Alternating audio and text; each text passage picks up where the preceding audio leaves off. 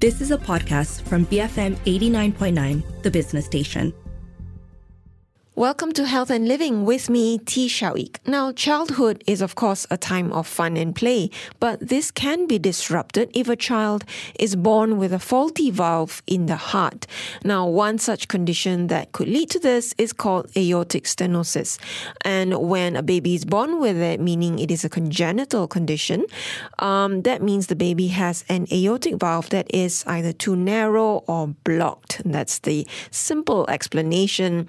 And in terms of treating it, there are surgical treatments available to manage this condition, but some of the procedures do have their limitations. So we are looking at something today um, called the Ozaki procedure and uh, how this can offer hope for young children that are born with aortic stenosis. And joining me via Zoom to tell us more about this is Dr. Siva Kumar Sivalingam, consultant pediatric surgeon from Institute Jantung Negara. Thank you so much for joining me on the show, Dr. Siva. How are you? I'm very well, thank you. Thank you for having me on board. Absolutely. And perhaps we could help our listeners understand what is the condition that we are, you know, sort of going to be zooming in on today uh, in the sense of understanding how it affects children who are born with it. What is aortic stenosis in children? Uh, thank you. And I think uh, you know you gave an excellent introduction to the disease and the surgical procedure that's called the uh, Ozaki operation. But let me just uh, rephrase that. Uh, it's called the Ozaki operation as it has been, uh, you know, it was first described by the surgeon, Professor Ozaki. But the technical on technical terminologies, it is described as the aortic valve neocuspidization procedure. Since it's a pretty lengthy name on the, on the technical aspect, so we just call it the Ozaki operation. Now, as children, uh, you know, are born with various kinds of congenital heart diseases or malformations. If you look at the diseases that have been described, we have over 150 variations of you know congenital heart malformations. And uh, one of the serious malformations that can happen uh, in a baby is uh, when the aortic valves uh, which are a very uh, important valve because this is a, a, valve that is present in the great artery that is the aorta which kind of protects the blood flow or controls if you like, the blood flow from the heart to the rest of the body. So any time there is some kind of a defect in that valve, it could either be that the valve is stenosed, or that means it is narrowed.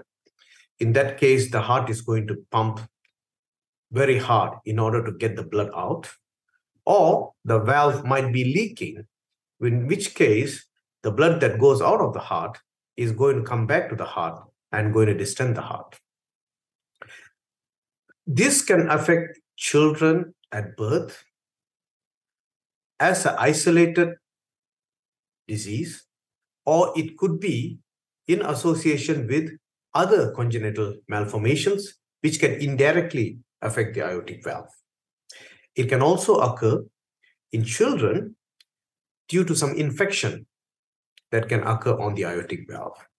So these are the conditions where uh, you know the valves get affected, and most of the time, if it is just a mild, uh, you know, kind of a disease, we can probably treat it with medications because we don't want to go and perform a major surgery on a uh, on a child or or an infant or a neonate. But unless the surgery really becomes necessary, only then we'll perform the surgery. Is it terribly common among children in Malaysia? Well, I think um, if you look at the aortic valve disease is on the left side heart. That means if you look at the heart is divided into two compartments in the sense one is the right sided heart which gets the blood pumped into the lungs and the left sided heart that pumps the blood to the rest of the body in in the asian population the disease is mainly on the right side that is the blood getting pumped to the lungs. The left-sided diseases are more common in the uh, Caucasian population. But nevertheless, uh, as we are the primary referral center for dealing with children with congenital heart diseases, we get a fair share of patients on whom we need to deal with this particular lesion. Mm. I can imagine um, it must be very uh, significant when uh, in a child's body, either the heart has to pump extra hard in order just to get the blood to the rest of the body, or even if the blood's flowing back, right? So, in terms of a child's actual functions and abilities to do normal things, how does having a condition like this affect them? I think this uh, is very important point because it takes a lot of uh, work and effort from the parent or the caregiver who's managing the child. Because uh, you know the presentation will depend on the severity of the lesion.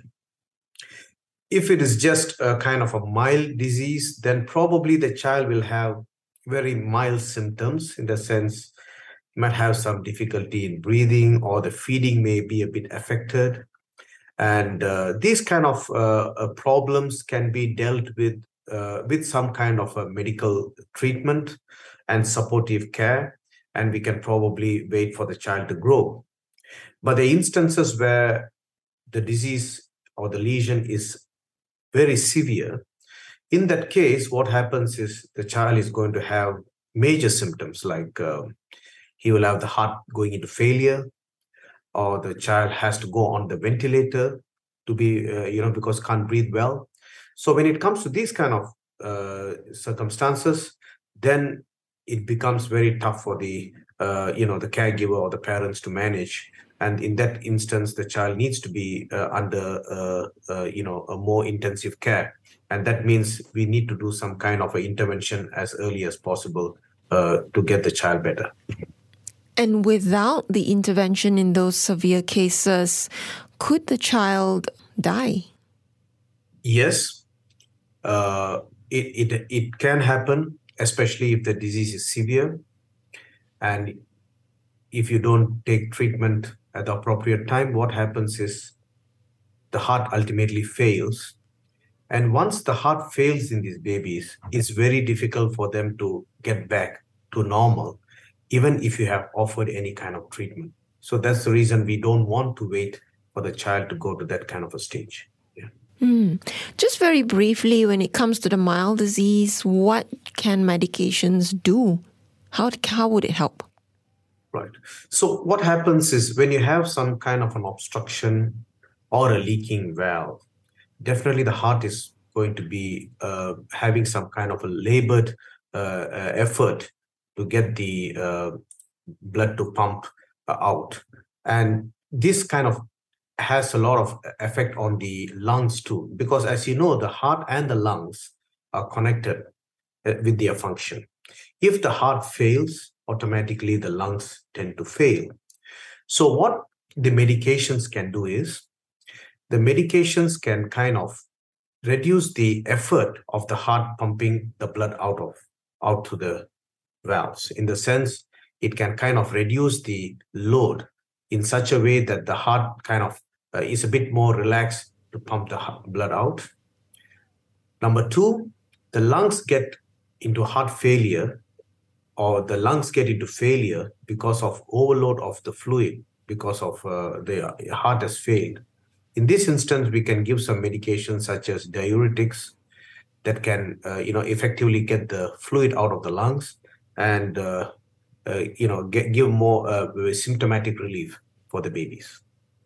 And so, with those situations where you can help the child with those medications, can they go on to have a pretty normal childhood?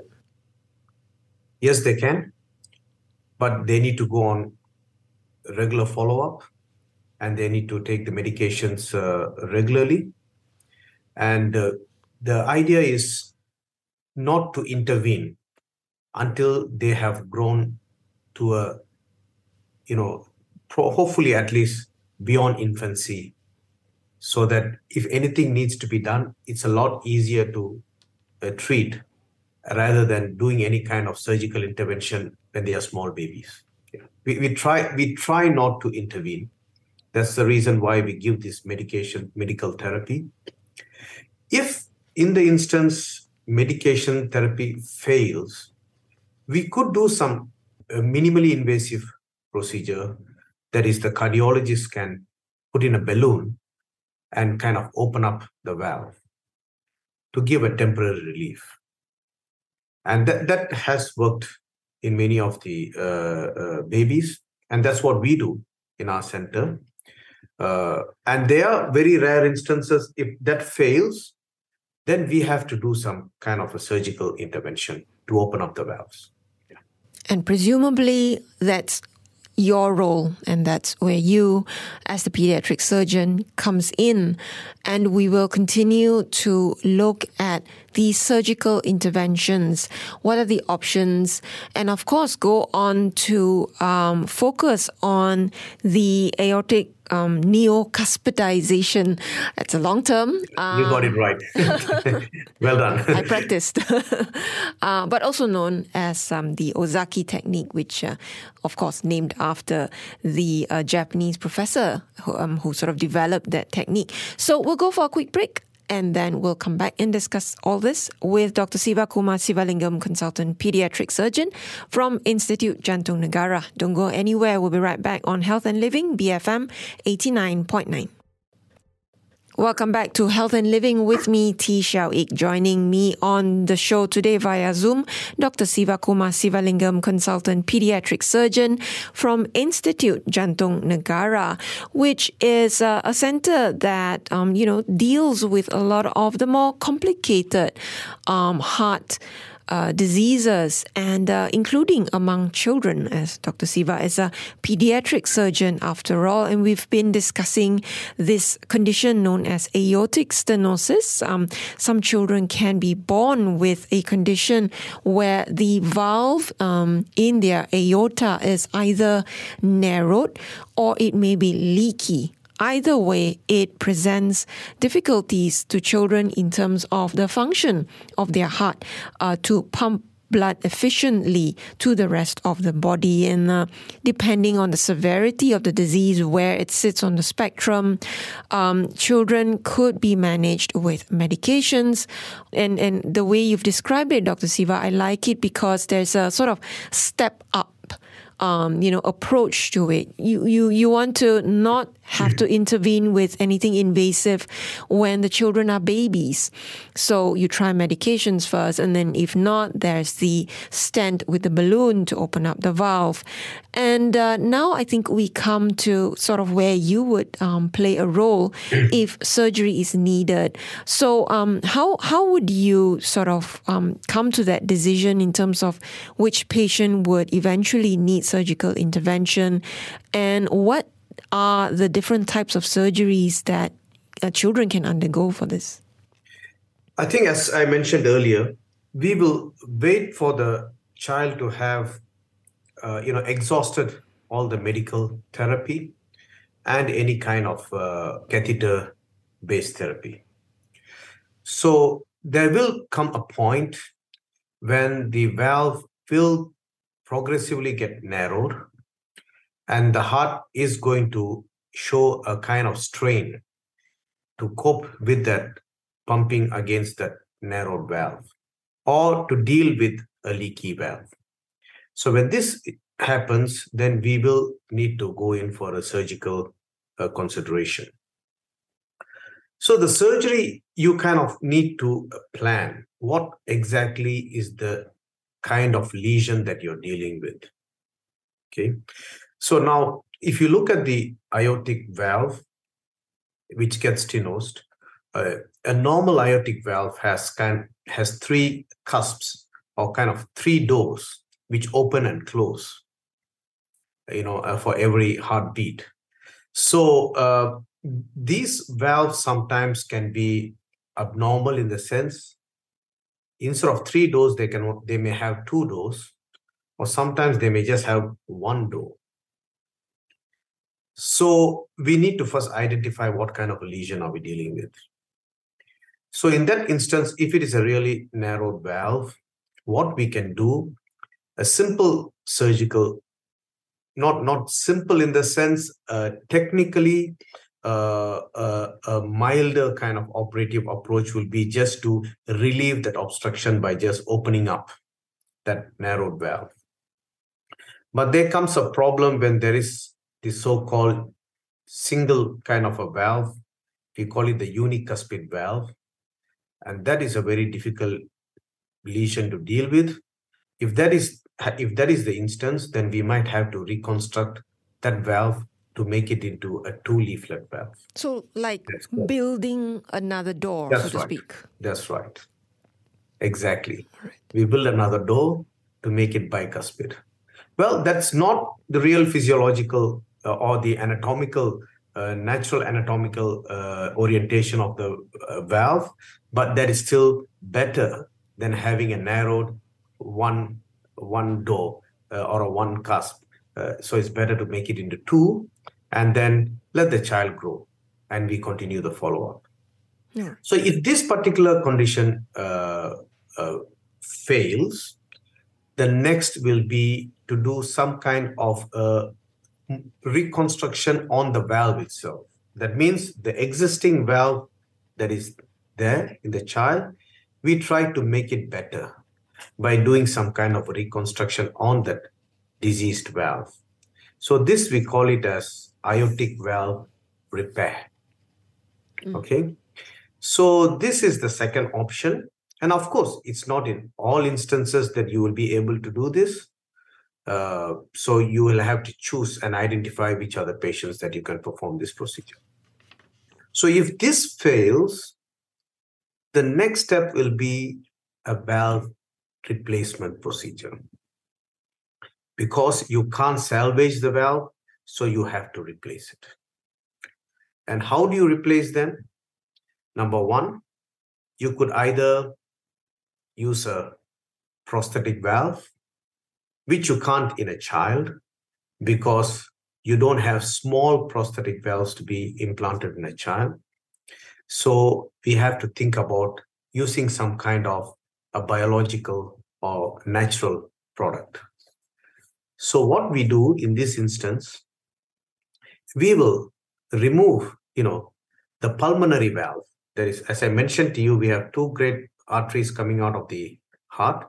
One that pumps the blood into the lungs, that is the pulmonary artery. The other one is the aorta that pumps the blood out to the rest of the body. So the pulmonary valve is also having the same uh, anatomy or uh, is similar to that of the aortic valve. So we'll take the patient's pulmonary valve and implant it onto the aortic valve. So we call this the uh, pulmonary autograft replacement or the Ross operation. Right. So this operation is nothing new. It was uh, described by the surgeon way back in 1969. So it's been uh, tested for more than 50 years. And uh, the results have been pretty good with the Ross operation. But the only problem with this Ross operation would be as we take the pulmonary valve and put it onto the aortic position, we need to put another kind of graft to connect the blood from the uh, heart to the lungs. Exactly. So we put another conduit there. Mm. So the problem is we effectively are, are treating one heart condition, but we are also creating another heart problem. That's right. So that is the reason why uh, many of us are moving away from that particular procedure. But to be to be honest, it is still the gold standard. It has stood the test of time, and uh, we still perform the procedure.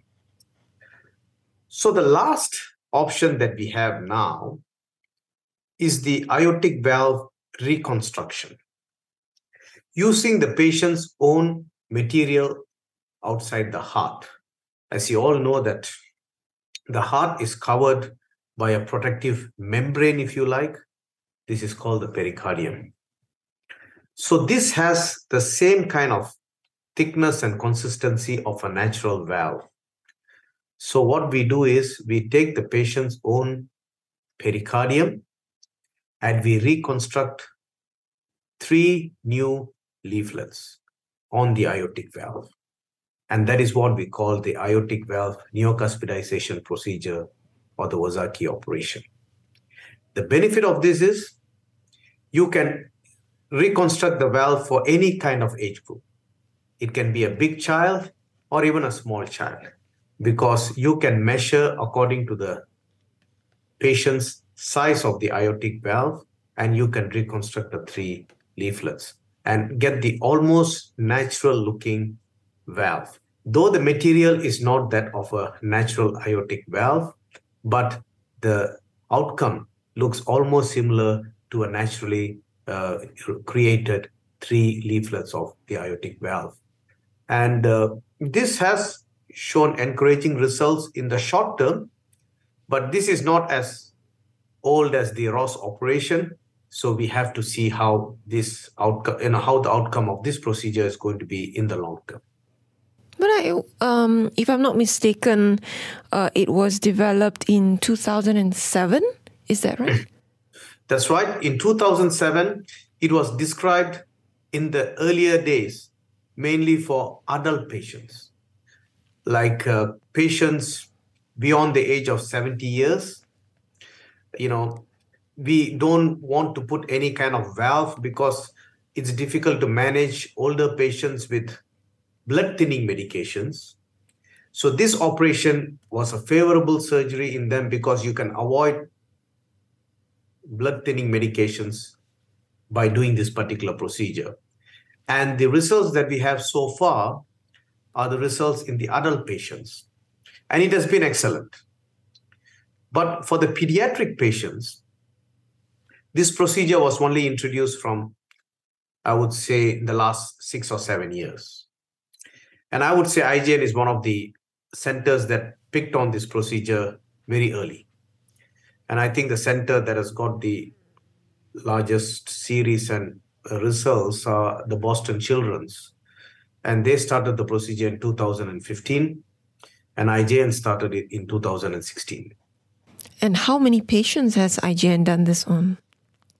We have done over 80 patients so far. Wow. Please and we have accumulated a significant uh, experience in this particular procedure. Indeed, 80 is a significant number. Before we get to, I guess, you know, in terms of looking at how those children are doing, I just want to come back to the actual procedure itself. Does that mean that it's actually sort of in a few parts where you would actually take the tissue out of the pericardium first um, and sort of build the leaflets um, outside um, of the child's body and then um, come back into grafted?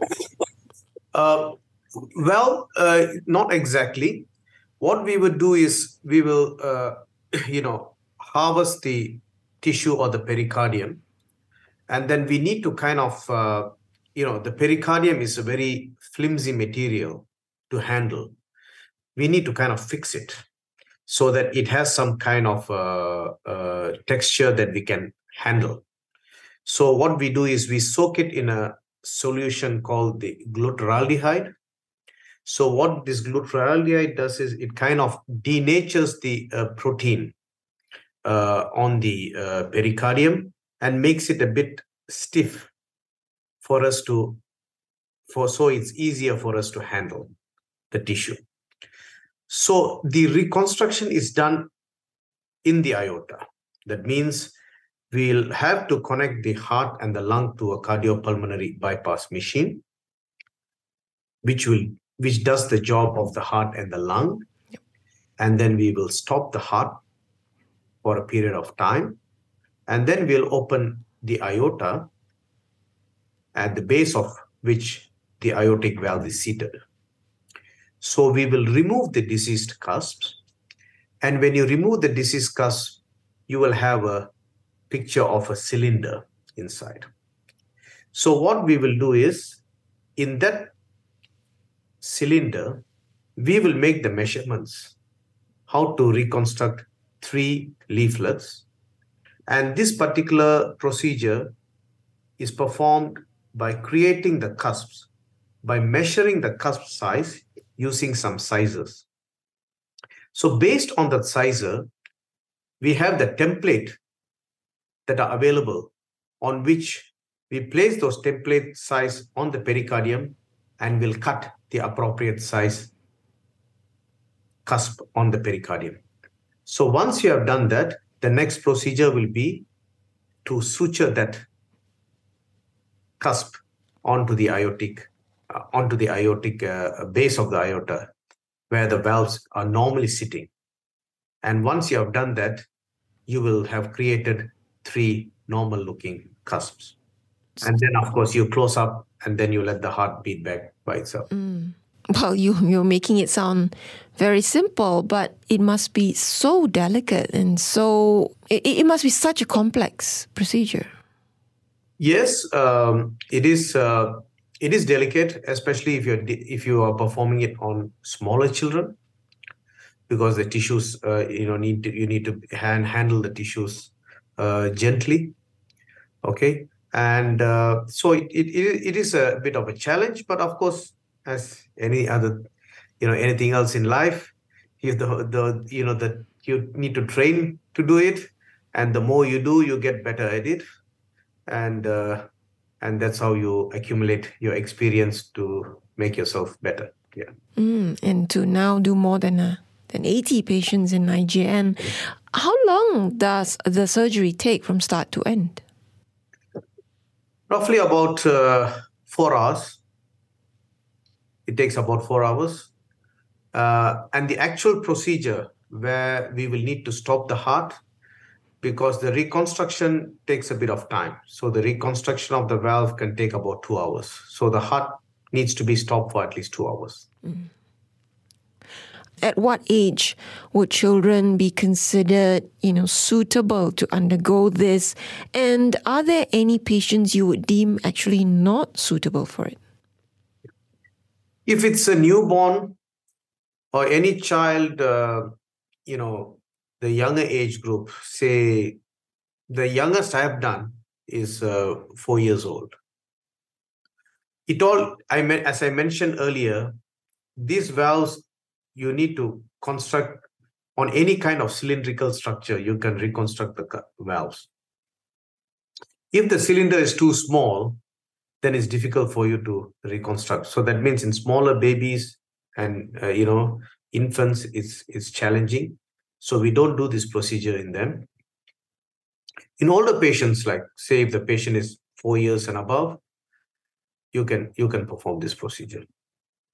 Sometimes in the older patients too, the aorta may be small, but it's not a problem. We can make the aorta bigger by widening it, and then we can perform the procedure. That means we call it aortic root enlargement, and then we can reconstruct the leaflets. Mm. Now, this is major surgery, so I'm sure there are risks that um, the parents and family members need to be aware of. What would some of them be? Right.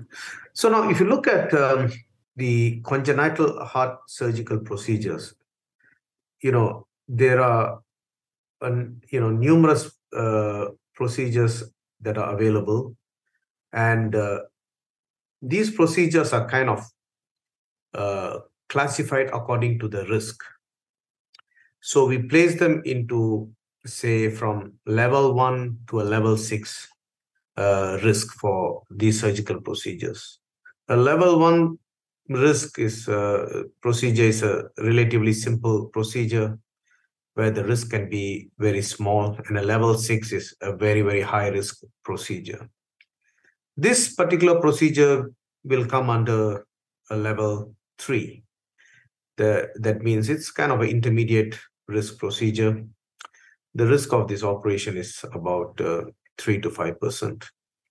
So 95% will be success. But of course, you can have complications, especially complications can be related to you know complications of the cardiopulmonary bypass machine.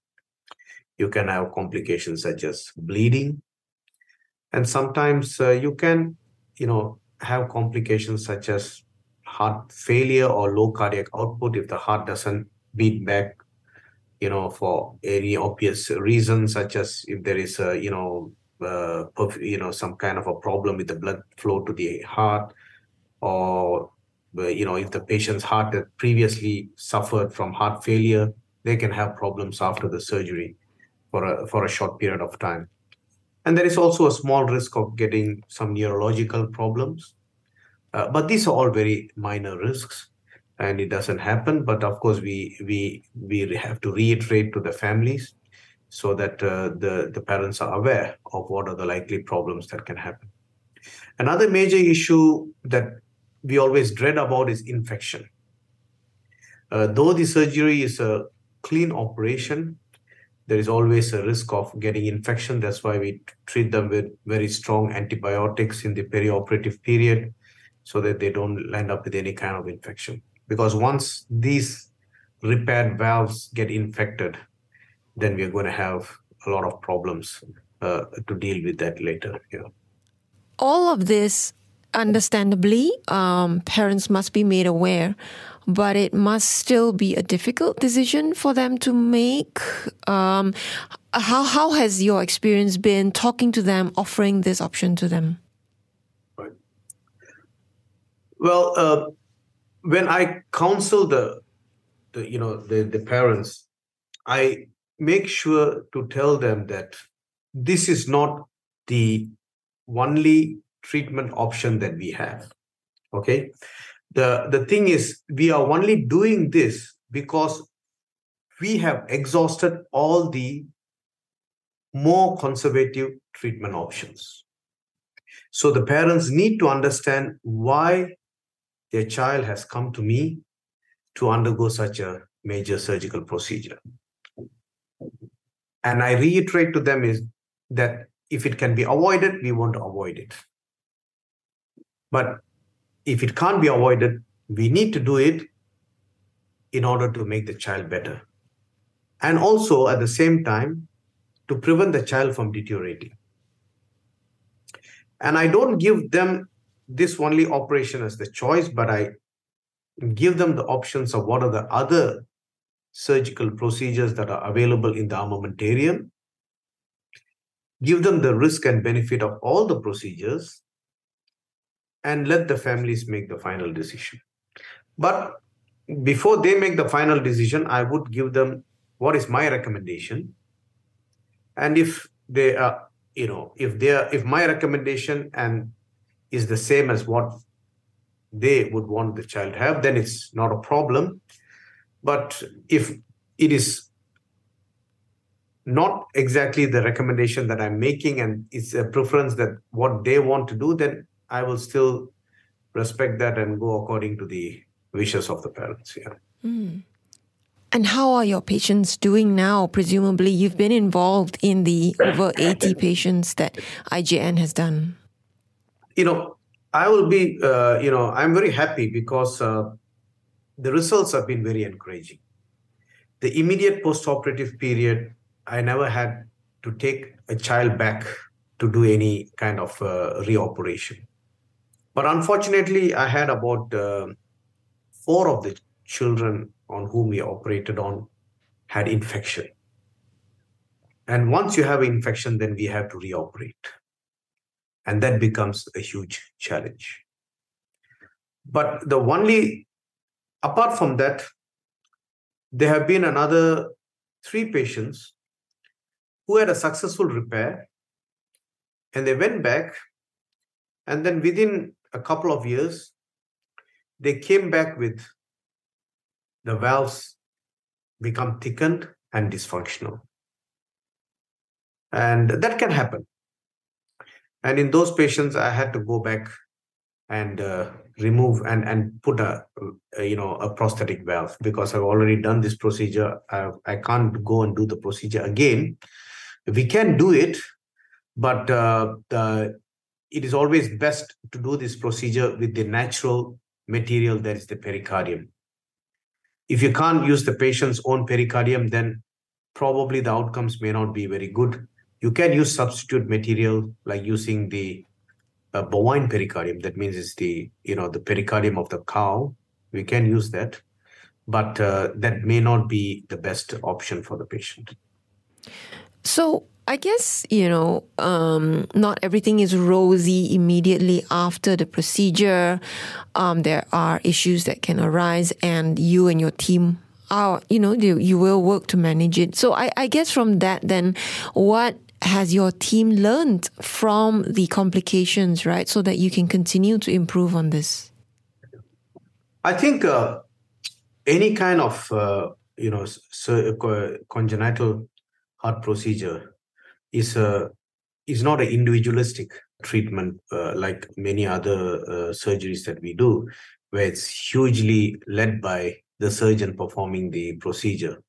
Uh, but uh, in congenital heart surgery, it's the entire team that, that is involved.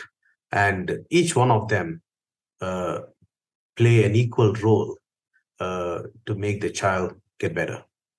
So, of course, my role is from the technical aspect of performing the surgery, but we have the doctors who will accurately make the diagnosis and let us know what exactly is it that we might have to do.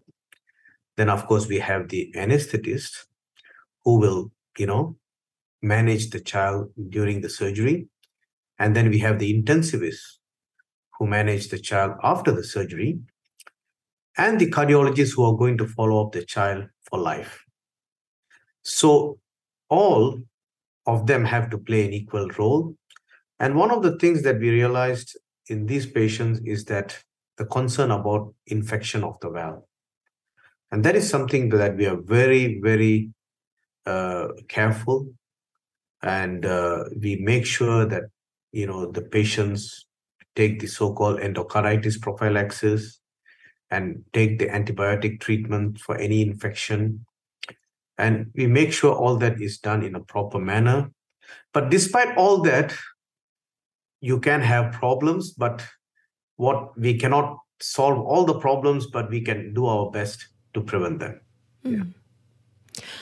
long-term outlook dr siva um, what kind of life would children who've undergone this um, you know what kind of life can they go on to have the good thing about this particular procedure is that you don't have to put the child on any blood thinning medications.